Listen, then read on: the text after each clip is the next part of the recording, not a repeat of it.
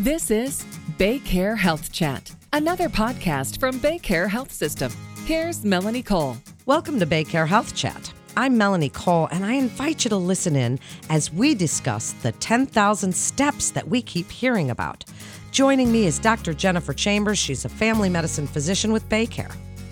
Dr. Chambers, it's a pleasure to have you join us. Before we get into the 10,000 steps, tell us a little bit about the benefits of exercise in terms of disease prevention and wellness, and what does that really mean to get regular physical activity? So, exercise can help in a lot of ways, and I'm sure we've all heard that before. Obviously, it can reduce body fat and decrease our weight, which is probably why a lot of us want to exercise. But it can also increase our lifespan it can increase our muscle. It can help with chronic pain. I have a lot of patients that I see, you know, every day that have chronic pain, and exercise isn't the first thing that pops into their mind when they think of managing that chronic pain, but it can help. It can improve our mood, our sleep. It can help with balance and mobility, especially for some of my older patients who are having frequent falls. It can also decrease our heart rate because our heart is a muscle, and the more efficient that becomes, the better it is at doing its job. And it can also help with our breathing. And there's probably hundreds of more things we could say about exercise, but those are some big things that it can really help with. Certainly, exercise is medicine. And while it has this insulin like effect, we've heard that it can help with diabetes. Tell us a little bit about some of the diseases and why it's so important for heart disease or diabetes or lung issues, any of these things that exercise really makes a difference. Diabetes is a big one that people will hear about as far as chronic diseases we can help prevent or improve with exercise. Heart disease, um, as I talked about earlier, the heart's a muscle, so the more we work it, the better it performs. It can help with our blood pressure, with high cholesterol. It can also help with diseases that we don't think of as often, like osteoporosis, which is a disease a lot of women get, but men can get as well. So, by helping increase our muscle strength, it can help with the osteoporosis. Some studies even suggest that exercise can help with memory. It can help prevent falls, as I said, can help prevent anxiety, depression, and it can even help prevent several types of cancers, which is crazy to think that we could be doing something just a few times a week and help prevent several cancers that we may get throughout our lifetime. Well, you just mentioned depression, and I personally feel this is a really big one for people to understand. How does exercise help your mood? And can it really help to reduce stress? We're in this very stressful time, everyone is feeling it. How can exercise help us with our mental and emotional health? So, exercise actually helps increase the production and circulation of these endorphins in our body, which are feel good neurotransmitters. So, by increasing the amount of those in our circulation, it can make us feel better. It can help our body systems learn how to work together, which can reduce some of the symptoms that we actually can cause or get from stress, including GI symptoms, immune system problems, or even cardiovascular problems that we get from stress. It can be a distractor. If you're working out in the afternoon, it can help you forget the stresses of every day, like a meditation in motion, if you want to think of it that way. Often you'll find that at the end of a workout, you've forgotten or stopped thinking about the day's irritations or troubles, and instead you're more focused on your body. It can also increase your self confidence, which is great for all of us, and it can improve sleep and give you more energy. And sometimes sleep fatigue, those things are all intertwined with depression, anxiety, or mood changes. So if we can improve one, we can improve the other. Absolutely, that's true. So now let's talk about those 10,000 steps. People keep hearing about that. How much exercise is recommended daily? What are some ways to achieve that? And tell us about 10,000 steps. Is there a rationale for this? So, regular exercise is considered about 150 minutes of moderate exercise a week or about 75 minute, minutes of vigorous exercise a week. So this can be done in short or long workouts. So you could do 30 minutes a day for five days a week or an hour a day for three days a week. You could even split it up within your day. So you could take a couple of 15 minute jogs or brief walks or three 10 minute walks during breaks on lunch rather than doing it all at once. So when we're talking about burning calories, losing weight, we have to think about weight itself. How much is one pound? So, approximately 3,500 calories equals a pound. In general, taking an extra 10,000 steps per day burns, depending on who you are, approximately 2,000 to 3,500 calories in a week. Of course, that's dependent on your current weight, your effort, but it's generally true for most people.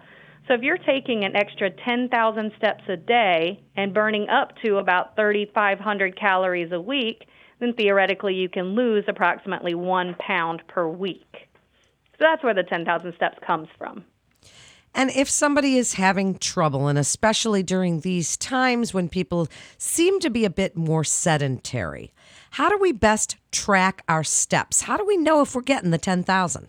So we all know about the devices that are out there. Everybody's got an Apple Watch or a Fitbit or some other similar fitness trackers, which are actually great. It's a good way to not only track your weight, your steps, but your calorie intake, how long you're standing, how long you're sitting. There's all kinds of things.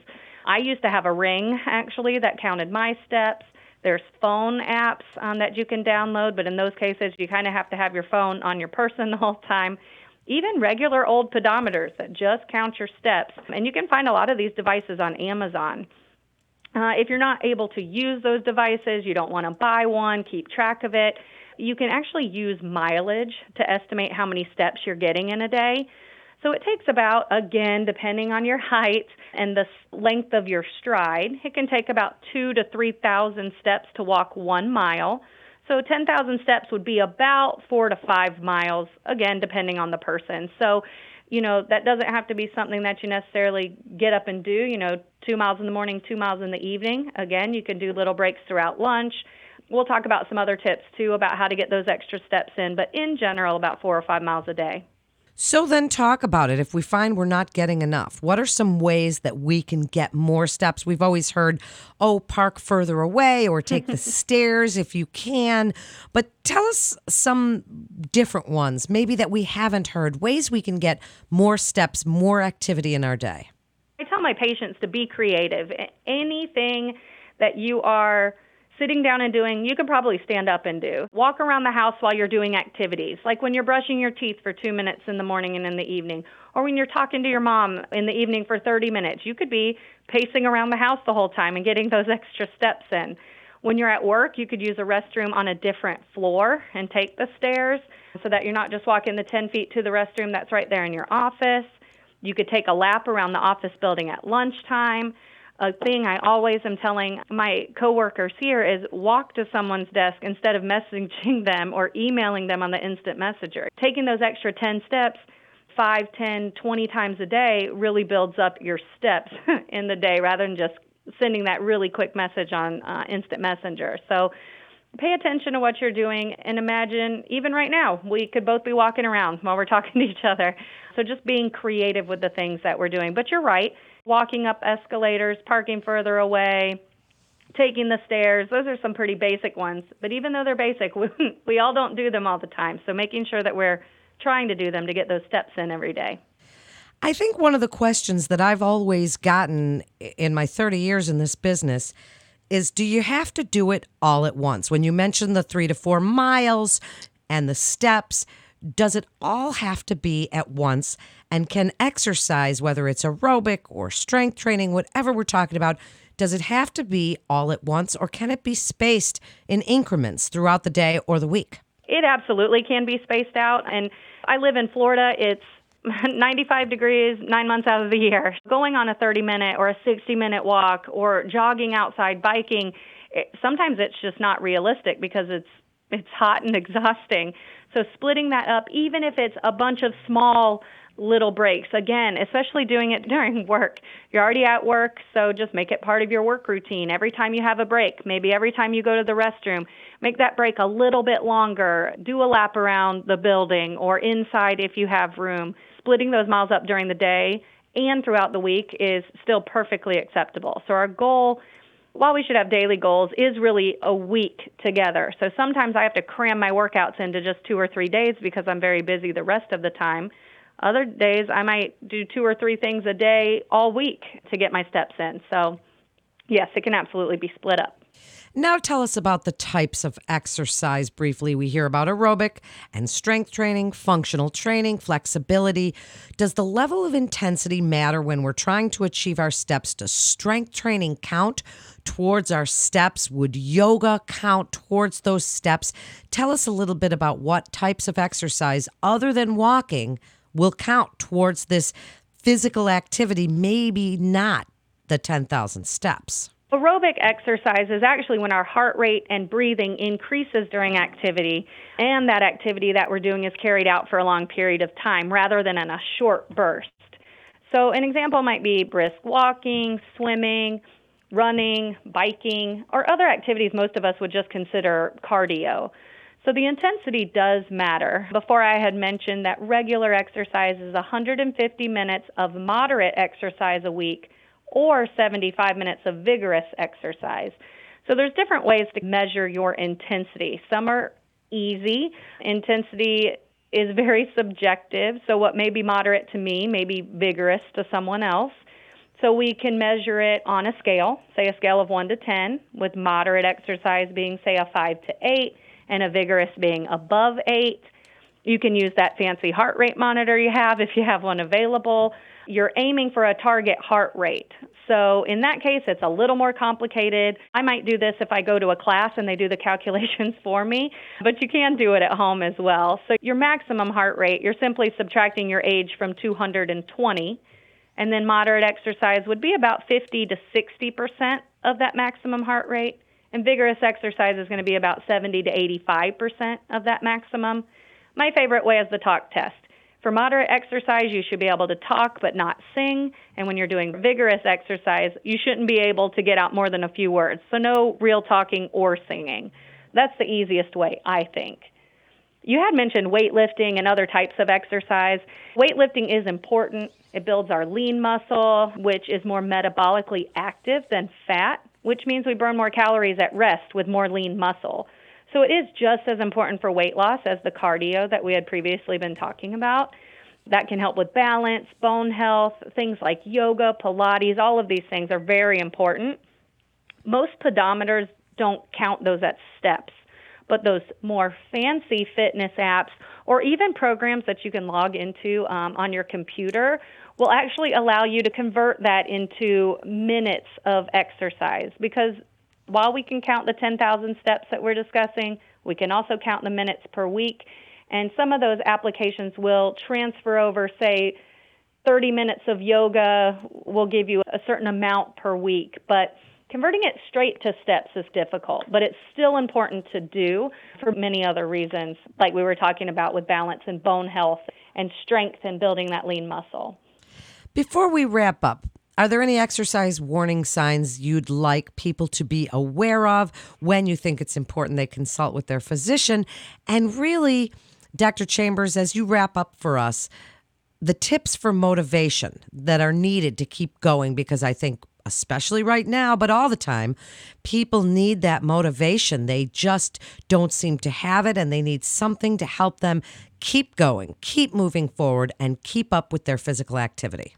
If you're not a regular exerciser, you're just starting out, you might want to ask your physician um, if you have any major medical problems, if you're male over 45 or female over 55. But of course, during exercise or after starting a new exercise program, it's important to stop and talk to your physician um, before beginning any exercise again if you're having chest pain, trouble breathing, if you're feeling dizzy, having any tingling, numbness, or persistent pain, or even if you're just feeling off. So those are some warning signs to look for sure. I think the most important thing with keeping motivation with exercise is choosing things you enjoy. If you don't like it, you're not going to do it.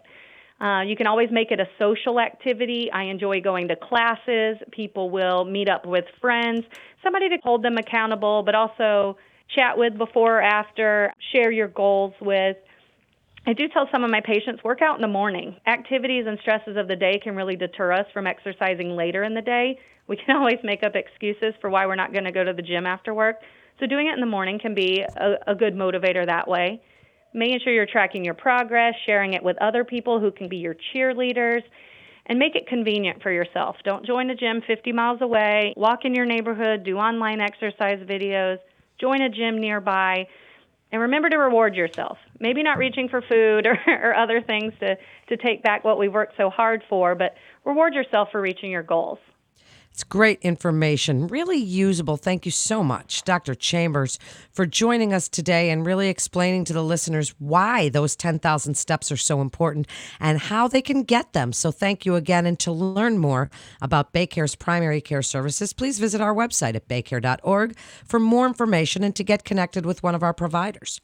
Please also remember to subscribe, rate, and review this podcast and all the other Baycare podcasts. Share this show with your friends and family on social media. We're learning from the experts at Baycare together, and everybody can learn why those 10,000 steps are so important and the best ways to achieve our physical activity goals. Thanks for listening. I'm Melanie Cole.